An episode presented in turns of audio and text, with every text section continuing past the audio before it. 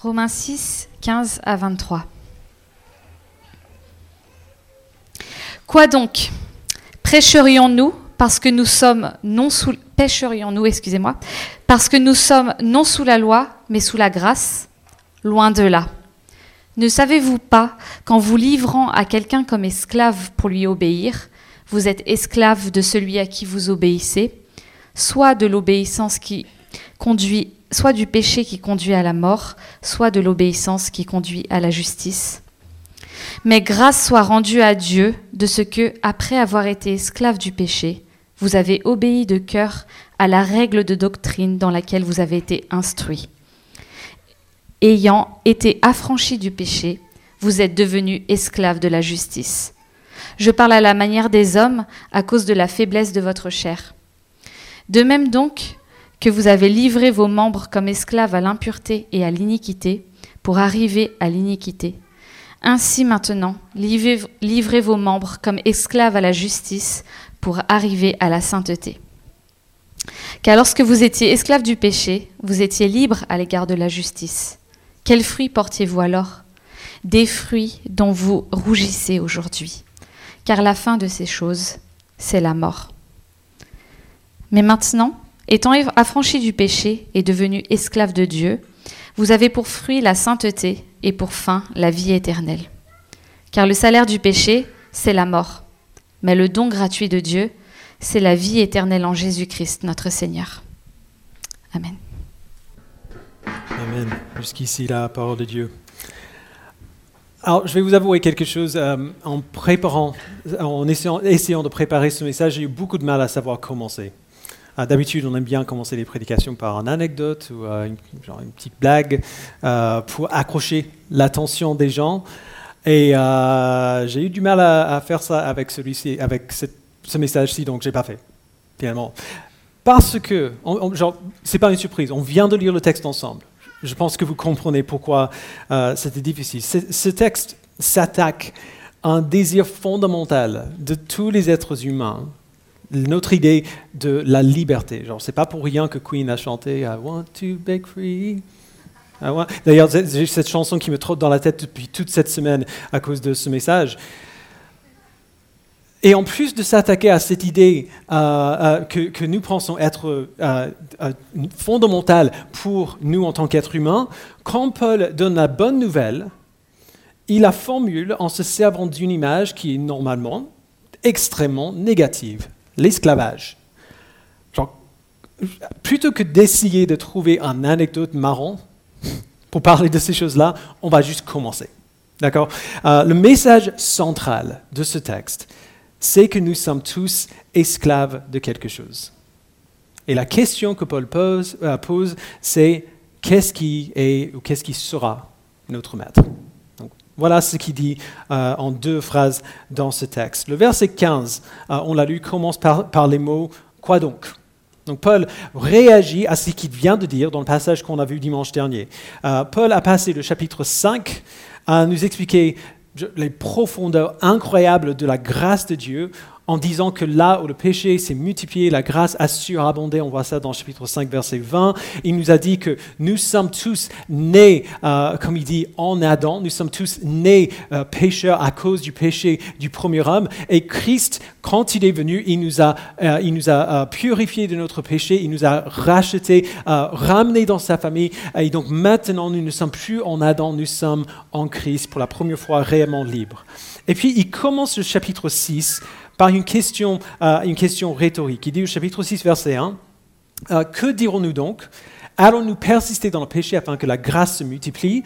Certainement pas. Nous qui sommes morts pour le péché, comment pourrions-nous encore vivre dans le péché? Alors, Ça sert à quoi de mourir au péché si on va vivre dans le péché? Paul passe les douze euh, versets suivants à expliquer pourquoi. Euh, si, nous avons la foi en Christ, nous sommes maintenant morts au péché, vivants pour Dieu en Jésus-Christ. Il dit au verset 14, En effet, le péché n'aura plus de pouvoir sur vous, puisque vous n'êtes plus sous la loi, mais sous la grâce. On se souvient, sous la loi, le péché nous, nous condamnait, parce que la loi exposait toujours notre péché comme condamnable comme la raison pour laquelle nous méritons d'être condamnés par Dieu. Mais sous la grâce, notre péché est couvert enlevé, réduit à rien par, le sacrifice de Christ à la croix pour nous. Alors du coup, juste après ça, Paul pose sa deuxième question rhétorique de ce, de ce chapitre au verset 15. Il dit quoi donc? Allons-nous pécher parce que nous ne sommes pas sous la loi, mais sous la grâce? Alors ça semble assez similaire à la question qu'il a posée au début du chapitre, euh, mais ce n'est pas exactement la même chose. Vous, connaissez euh, Monopoly? Qu'on peut piocher une carte, euh, cette carte qui nous donne le droit de sortir de prison au moment qu'on veut n'importe quel moment, et on le garde pour pouvoir le faire au cas où on en a besoin. Paul dit essentiellement que la grâce, est-ce que la grâce est notre carte qu'on a pu piocher grâce à Christ pour sortir de prison, quand on veut sortir de prison? Et il dit en réponse, certainement pas. Ne savez-vous pas que si vous vous livrez à quelqu'un comme esclave pour lui obéir, vous êtes des esclaves du maître à qui vous obéissez, soit au péché qui conduit à la mort, soit de l'obéissance qui conduit à la justice. le verset 16, qu'on va laisser afficher, est un verset clé euh, pour ce passage parce qu'il énonce la vérité fondamentale que nous ne pouvons pas ignorer. Tout le monde est soumis à un maître. Tout le monde est soumis à un maître. Notre maître, c'est euh, celui ou ce à quoi nous obéissons. Et c'est assez dur parce que Paul ne donne que deux options. Seulement deux maîtres possibles euh, qu'il propose, au moins dans un sens spirituel. Soit nous sommes esclaves du péché, donc notre, notre instinct inné de, de nous rebeller contre Dieu, nous sommes esclaves du péché qui mène à la mort, soit nous sommes esclaves de Dieu dans l'obéissance, ce qui mène à la justice. Alors je sais que beaucoup de gens ne seraient pas d'accord avec ça, parce qu'on dirait, euh, mais attends, je ne suis pas si mauvais que ça quand même. Genre, euh, oui, je ne suis pas parfait, mais m'appeler esclave du péché, c'est quand même un peu extrême. Euh, ou alors on peut dire, oui, j'ai fait des erreurs, mais au fond, je suis, comme on dit, une bonne personne. À m'appeler esclave du péché, quand même, euh, c'est exagéré. Alors que ce soit au niveau de nos actions ou au niveau de notre vie intérieure, on aurait un problème avec cette description que Paul euh, donne de nous. Alors dès le début, il faut comprendre un instant pour définir clairement de quoi on parle. Euh, on, peut diviser le péché en, en, de différentes catégories. il y a plusieurs façons de faire. Il y a, comme on dit, les péchés de commission et les péchés d'omission. Euh, les catholiques ont des catégories comme les péchés véniels, les péchés mortels et ainsi de suite. Il y a tout un tas de listes de différentes sortes de péchés. Pour les, pour besoins de ce passage, on va rester très simple. On va parler de ce qu'on pourrait appeler les péchés de la main et des péchés du cœur. Les péchés de la main seraient des actions que Dieu nous ordonne de ne pas faire des décisions qui nous appellent à ne pas prendre. Des choses comme euh, le mensonge, l'immoralité sexuelle, la calomnie, le meurtre et, ainsi de suite. Les péchés du cœur seraient des attitudes et des pensées que Dieu nous dit de ne pas avoir, comme l'orgueil, l'arrogance, la haine, l'envie et ainsi de suite. Donc les dix commandements, par exemple, qu'on trouve dans Exode chapitre 20, sont entièrement constitués de péchés qui entrent dans une de ces deux catégories-là péché de la main, péché du cœur. Pour les péchés de la main, ce n'est pas facile, mais au moins c'est clair. Dieu nous dit, ne faites pas ces choses. Ça, évitez ça, ne faites pas ça. Si tu as l'opportunité de coucher avec ta petite amie, tu rejettes ce désir et tu fais ce que Dieu t'ordonne de faire. Tu attends. Ah, tu attends le mariage. Si tu as la possibilité d'exercer un pouvoir sur quelqu'un pour ton gain personnel, tu ne le fais pas. Si tu es tenté de mentir pour sortir d'une situation compliquée, tu ne le fais pas, tu dis la vérité. Les péchés du cœur sont plus difficiles, parce qu'ils sont plus difficiles à repérer. Mais une fois qu'on les voit, une fois euh, qu'on les a identifiés, Dieu nous appelle à les combattre. On les reconnaît pour ce qu'ils sont, euh, on les confesse et on vit selon ce qui est vrai et non pas selon ce que nous ressentons. Alors évidemment, on doit être euh, très nuancé quand on parle de ces choses, en particulier les péchés du cœur, parce que de nombreux facteurs peuvent contribuer à, ces tendances, à ces situations, et tous ne sont pas de notre responsabilité. Si vous avez subi un traumatisme, vous allez euh, avoir des réactions automatiques, comme la peur illogique ou le doute, qui ressemblent parfois à du péché, mais que vous n'êtes pas à même de combattre, à moins pas tout seul. Et je ne parle pas de ces choses-là. Ces choses peuvent devenir péché si on ne fait rien, mais nous, l'Église, on doit répondre à ces choses euh, toujours avec, euh, compréhension euh, et avec grâce. Je parle plutôt de ces moments où nous remarquons des domaines de notre cœur où se cachent des désirs pécheurs que nous n'avons pas envie de lâcher. Par exemple, lorsque nous ressentons de l'envie ou de la jalousie, comment est-ce que Dieu nous appelle à répondre? À confesser notre manque de satisfaction dans la provision de Dieu et, à vivre à la lumière des promesses de Dieu. Nous agissons selon la promesse que Dieu nous donne toujours, ce dont nous avons besoin, ce qui est bon pour nous, et nous lui obéissons en fonction de ses promesses. Quand on ressent de la colère et un désir de vengeance, on confesse ce désir, on se soumet à l'autorité de Dieu qui est juge de tout, et on lui fait confiance pour juger le péché avec justice. Voici pourquoi je dis tout cela. Et, voici ce que l'apôtre Paul veut dire ici. Dans les deux cas, qu'il s'agisse d'un péché de la main ou d'un péché du cœur, le péché n'est jamais passif. Le péché n'est jamais passif. En action ou en attitude, il est toujours actif. Que ce soit, euh, c'est soit une décision active de mettre nos membres au service du péché comme des instruments d'injustice, comme il dit au verset 13, ou, alors c'est un refus actif de combattre nos attitudes et nos, désirs pécheurs et de faire confiance à Dieu. Dans les deux cas, lorsque nous nous laissons, lorsque nous nous permettons de pécher, nous nous présentons au péché pour le servir, pour lui obéir. Nous obéissons au péché plutôt qu'à Dieu. Et c'est pour cela que Paul pose cette question. Ne savez-vous pas que si vous vous livrez à quelqu'un comme esclave pour lui obéir, vous êtes l'esclave de celui à qui vous obéissez. Si nous nous livrons au péché pour lui obéir, nous sommes esclaves du péché. Et en dehors de Jésus-Christ, en dehors de l'œuvre de Jésus-Christ euh, que Paul a détaillé dans le chapitre 5, nous sommes tous dans ce cas de figure-là. Euh, qu'on le réalise ou non, nous sommes tous volontairement esclaves du péché. Nous sommes tous et toujours des esclaves ou les esclaves de ce à quoi nous obéissons. Nous sommes soit des esclaves du péché qui conduit à la mort, soit des esclaves de l'obéissance à Dieu qui conduit à la justice. Donc il, continue verset 17. Mais que Dieu soit remercié. Alors que vous étiez esclaves du péché, vous avez obéi de tout cœur au modèle d'enseignement auquel vous avez été confiés. Et une fois libérés du péché, vous êtes devenus esclaves de la justice. Alors déjà, une chose à remarquer rapidement, euh, on voit ici très clairement, et on va, y revenir, que Paul parle ici à des chrétiens. quand il décrit ce à quoi ressemble l'esclavage au péché, il décrit ce qui était notre passé, pas qui, était notre, pas qui est notre présent. On va venir à ce sujet la semaine prochaine, quand on verra le chapitre 7. Et donc, il va y avoir peut-être des questions qui restent, mais pour l'instant, c'est ça, c'est ça qu'il fait. Il décrit ce qui était euh, notre cas avant et ce qui est notre cas aujourd'hui. Alors je ne pense pas que j'ai besoin de dire pourquoi ces versets, euh, versets 17 et 18, sont difficiles à avaler, mais je dirais quand même, ces versets sont difficiles à avaler parce qu'ils présentent une certaine forme d'esclavage, l'esclavage de la justice, comme une bonne chose. Et on a beaucoup de mal avec cela.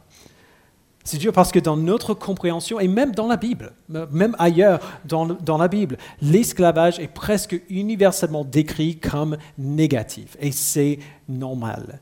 Et Paul même, il est au courant, il est conscient du risque qu'il prend en se servant de ce mot. Il, ajoute une phrase très utile au, début du verset 19, qui est là aussi. Il dit, je parle à la manière des hommes à cause de votre faiblesse naturelle. Pourquoi est-ce qu'il dit ça? Il dit en gros, je sais que ce que je dis a l'air fou, que je présente quelque chose d'horrible comme positif, mais je me sers de cette image pour que vous compreniez facilement euh, ce que je dis, pour, vous aider à bien saisir le message. Alors, quel est le message? On en, a vu la première partie déjà. Nous ne sommes jamais nos propres maîtres. Nous sommes tous soumis à quelque chose. Notre maître, c'est ce à quoi nous obéissons et nous, obéissons tous à quelque chose. À cela, on pourrait répondre, c'est vrai, mais ce à quoi j'obéis, moi, ce sont mes désirs, mes propres désirs, à moi. Donc c'est moi le maître. Dans un sens, c'est vrai. Ce, à quoi, ce que nous servons, euh, ce à quoi nous obéissons, euh, c'est nos propres désirs. Mais dire ça est bien trompeur. Parce que nous avons tendance à penser comme le monde pense. Si j'obéis à mes désirs, alors je suis le maître, parce que ce sont mes désirs. Je fais ce que je veux. Mais ce n'est pas vrai. Nous ne sommes pas maîtres de nos désirs. Le fait que nous servons nos désirs, que nous obéissons à nos envies, ne fait pas de nous des maîtres. C'est le contraire. Si vous avez un doute, voici un test. Pensez à quelque chose que vous voulez vraiment, que vous désirez ardemment. Je ne parle pas seulement dans le sens de genre, j'aimerais bien prendre une, crêpe après, euh, après le culte. Ça marche aussi, mais, euh, mais je, parle plutôt euh, de, de, quelque chose que vous voulez vraiment, genre profondément. Vous êtes célibataire et vous voulez vraiment vous marier. Vous êtes marié sans enfants et vous voulez vraiment avoir des enfants. Vous détestez votre travail et vous voulez vraiment changer de poste ou même trouver une autre entreprise.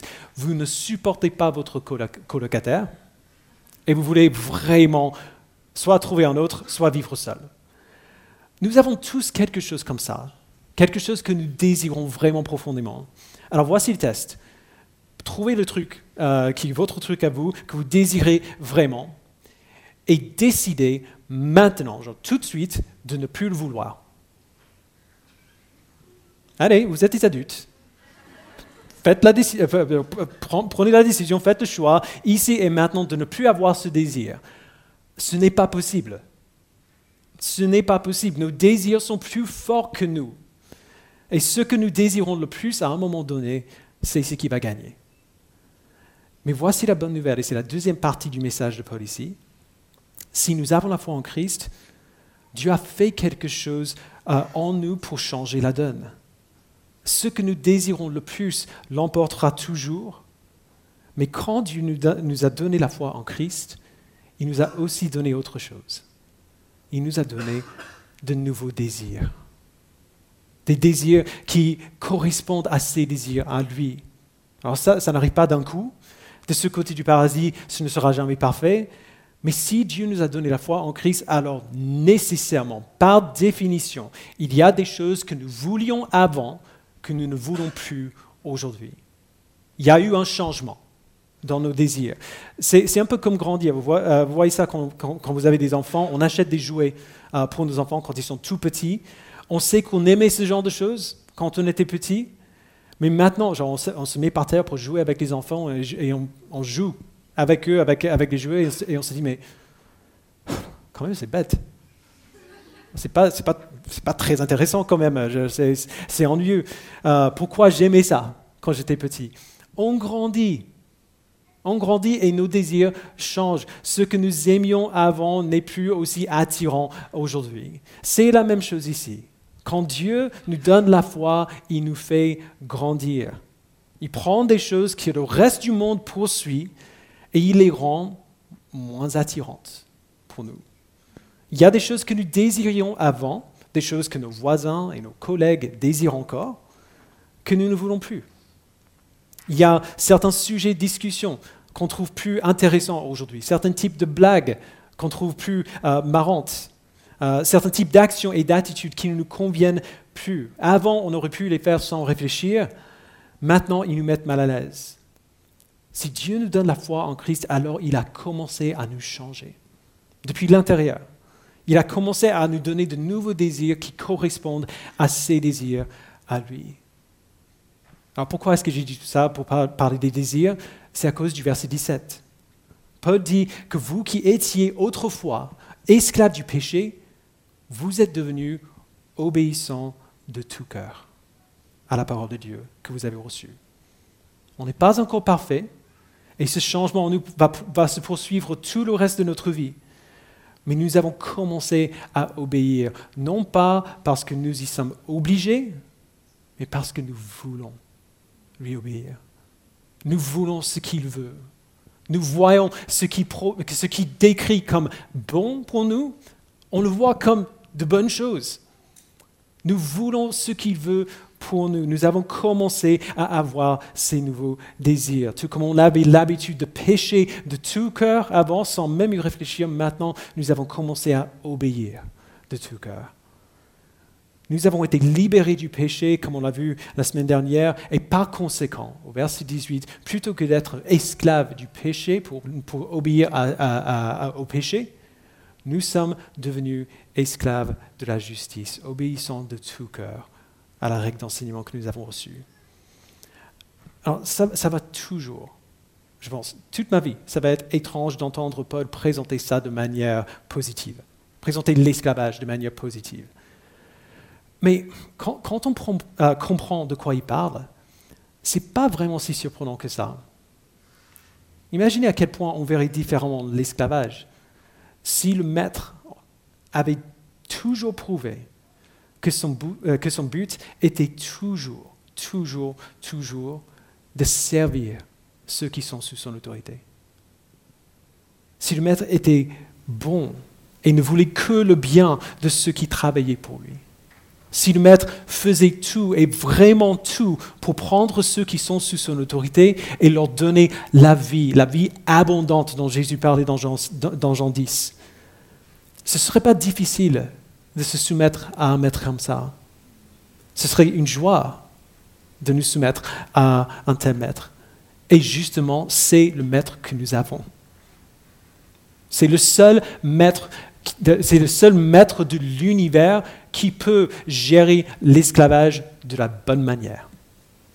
Un être humain ne peut pas être maître de notre être humain. L'esclavage de humain à humain est toujours et sans exception affreux. L'esclavage à Dieu n'est pas la même chose. Parce que notre maître est un bon maître. Notre Dieu est un bon Dieu. Le maître prend soin de ses esclaves. Le maître sert ses esclaves. Le maître s'occupe de ses esclaves et pourvoit que ce qui est bon et parfait et agréable pour eux. Il ne prévoit que ce qui les ramènera plus près de lui, la raison pour laquelle nous sommes créés. Nous avons un bon maître et donc nous pouvons dire sans hésitation, même si ça nous fait un peu bizarre, nous pouvons dire nous sommes heureusement, joyeusement esclaves de notre maître. Tout le monde sert un maître. Alors, la grande question du reste de ce chapitre, c'est quel maître est-ce qu'on va choisir de servir? Disons la deuxième moitié du verset 19. Il dit de même que vous avez mis vos membres comme esclaves au service de l'impureté et de l'injustice pour arriver à plus d'injustice. De même maintenant, mettez vos membres comme esclaves au service de la justice pour progresser dans la sainteté. Alors, rappelons-nous de ce qu'on a vu plus tôt, euh, et aussi la semaine dernière. Euh, le péché n'est pas quelque chose qui nous arrive. Nous ne subissons pas le péché. Euh, quand on dit qu'on qu'on est tombé dans le péché, on dit quelque chose qui est faux. Le péché est toujours actif. Si nous péchons contre Dieu, c'est parce que nous avons présenté nos membres comme esclaves du péché, ce qui a conduit à plus de péché. Et donc l'appel de Paul ici est simple. Faites le contraire. Présentez vos membres comme esclaves de la justice, qui conduit à la progression dans la sainteté. On utilise beaucoup ce mot sainteté ou sanctification dans l'Église, et ce que nous voulons dire par, ce mot est, assez simple. La sanctification, progresser dans la sainteté, c'est grandir pour ressembler à Jésus-Christ dans nos pensées, dans nos attitudes et dans nos actions.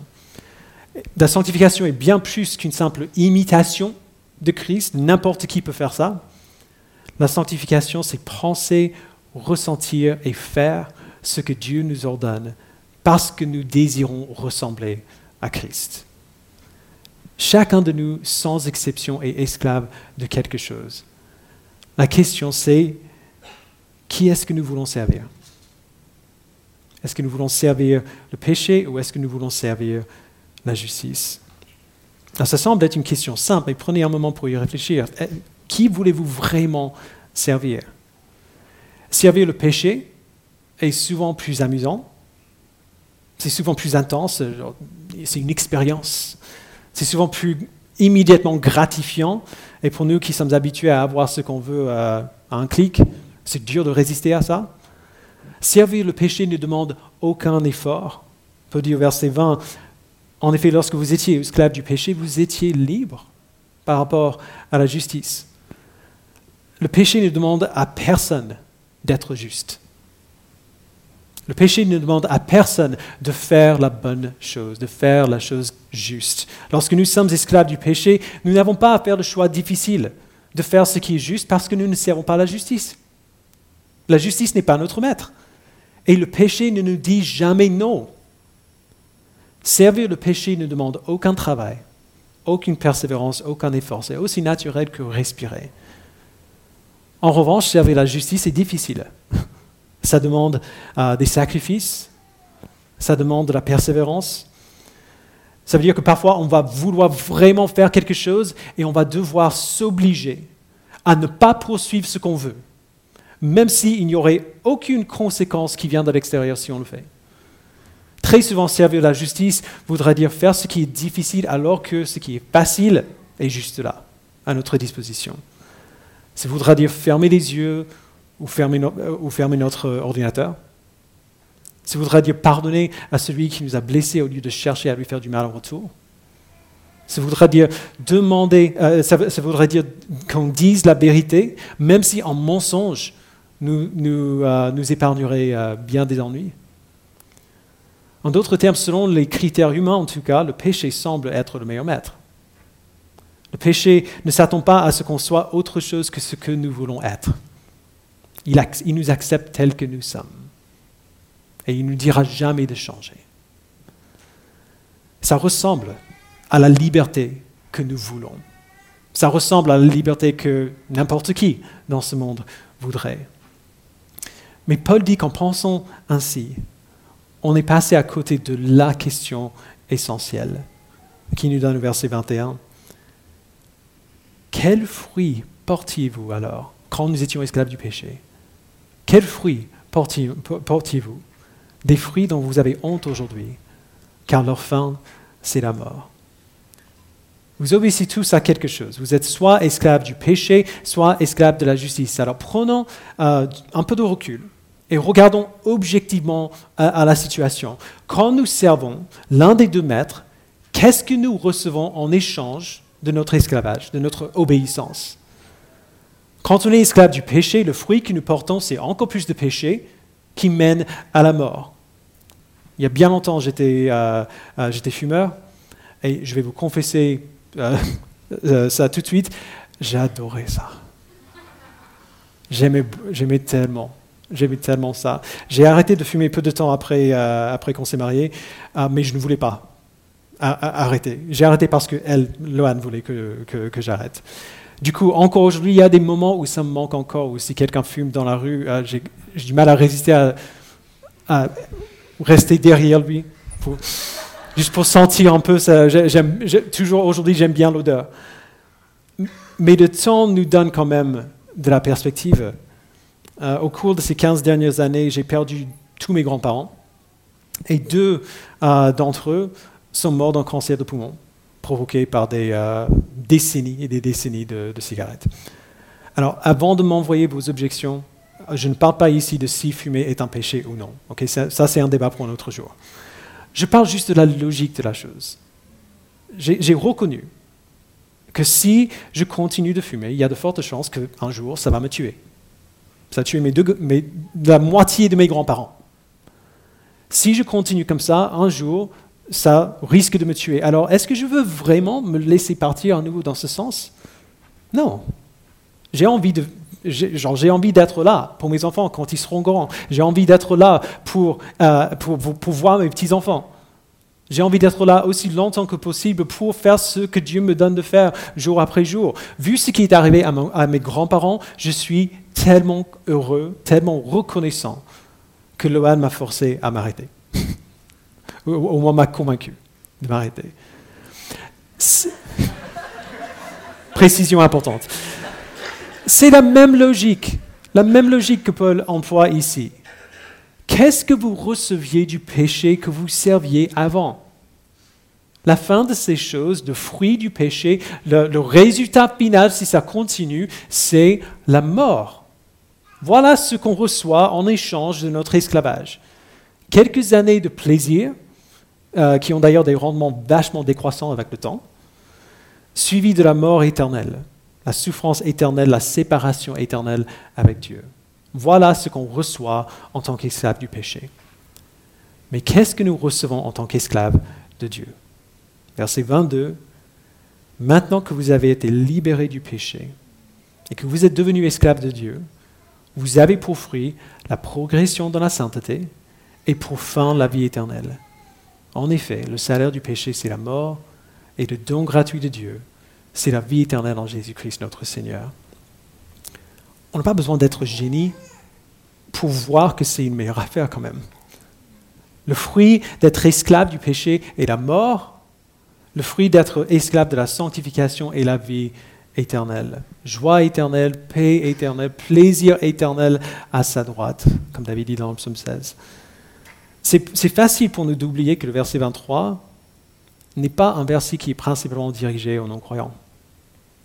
Euh, on utilise tout le temps, quand on partage l'évangile avec les gens, et on, peut le faire par cœur. Le salaire du péché, c'est la mort, mais le don gratuit de Dieu, c'est la vie éternelle en Jésus-Christ notre Seigneur.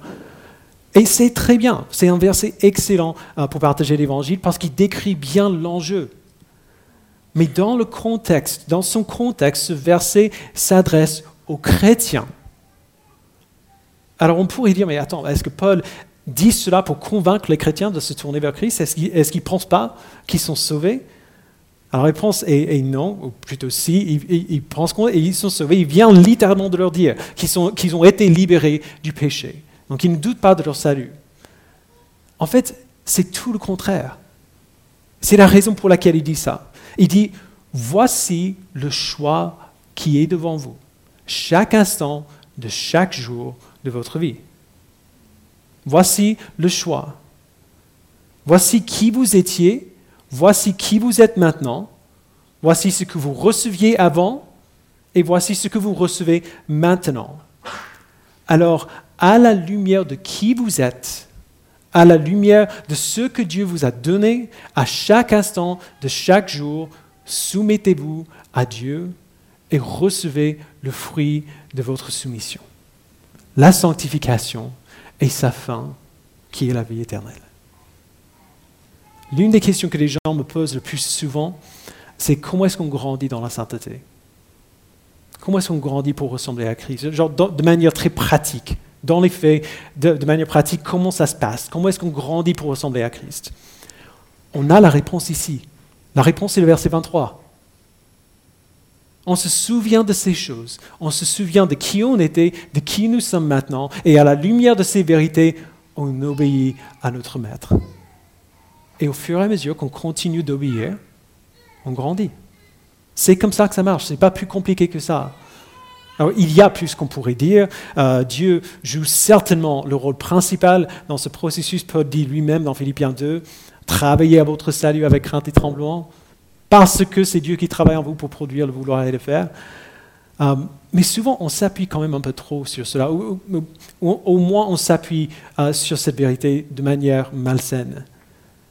Puisqu'on sait que Dieu travaille en nous pour produire le désir et le pouvoir de lui obéir, on veut que ce changement soit clair et immédiat.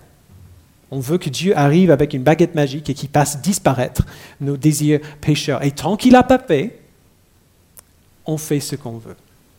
On prie, Dieu, pardonne-moi, mais donne-moi le pouvoir d'y résister à, mes tentations. Et tant qu'on est toujours tenté, Dieu n'a pas clairement pas fait son œuvre.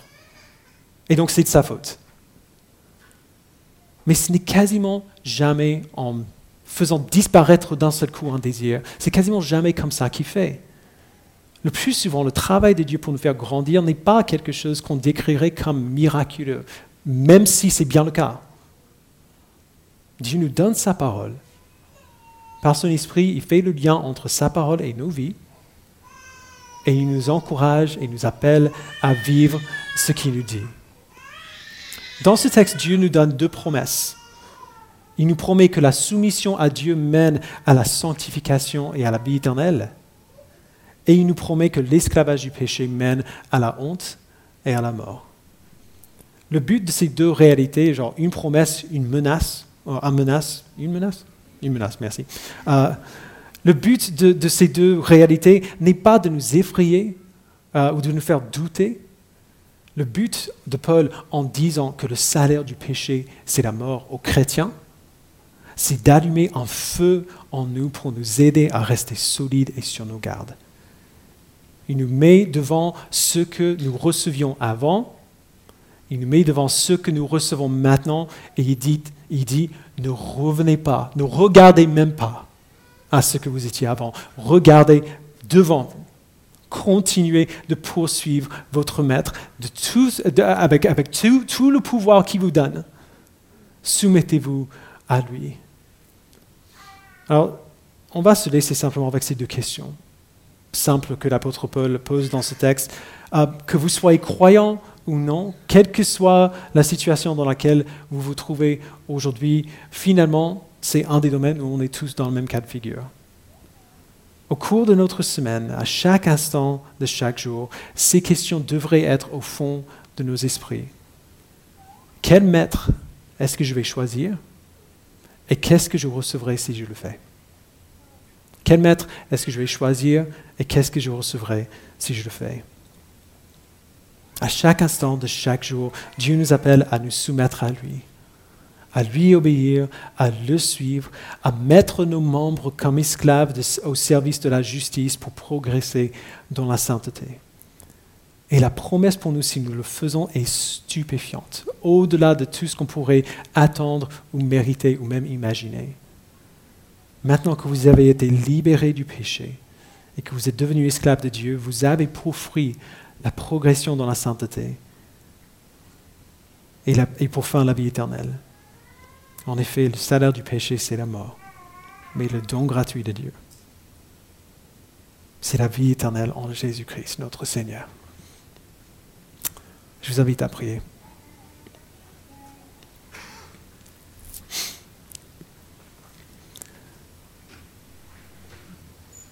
Père, je te remercie profondément pour, euh, pour ce texte, parce que bien souvent nous oublions qui nous sommes. Nous, nous oublions ce que nous étions avant et ce que nous sommes maintenant. Nous oublions que nous ne sommes plus en Adam, mais que maintenant nous sommes en Christ. Nous oublions que la liberté euh, que tu donnes n'est pas la liberté de faire tout ce qu'on veut, mais plutôt la liberté de vouloir ce qu'on devrait vouloir. Merci Père pour ce rappel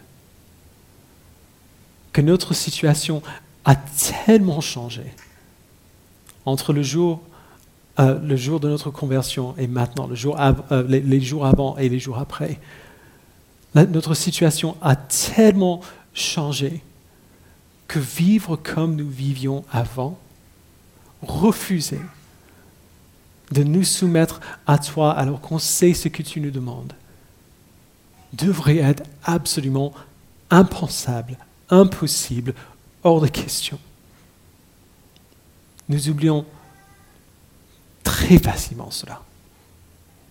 Et donc merci pour ce texte qui nous le rappelle, qui nous rappelle de tout ce que nous avons reçu et de tout ce qu'on aurait dû recevoir. Aide-nous, Père, en réponse à ce don que tu nous as donné en Jésus-Christ, de choisir chaque minute de chaque jour, de te suivre de choisir de laisser derrière nous le péché qui nous, euh, qui, nous, euh, qui, nous, contrôlait avant, le péché auquel nous étions soumis avant.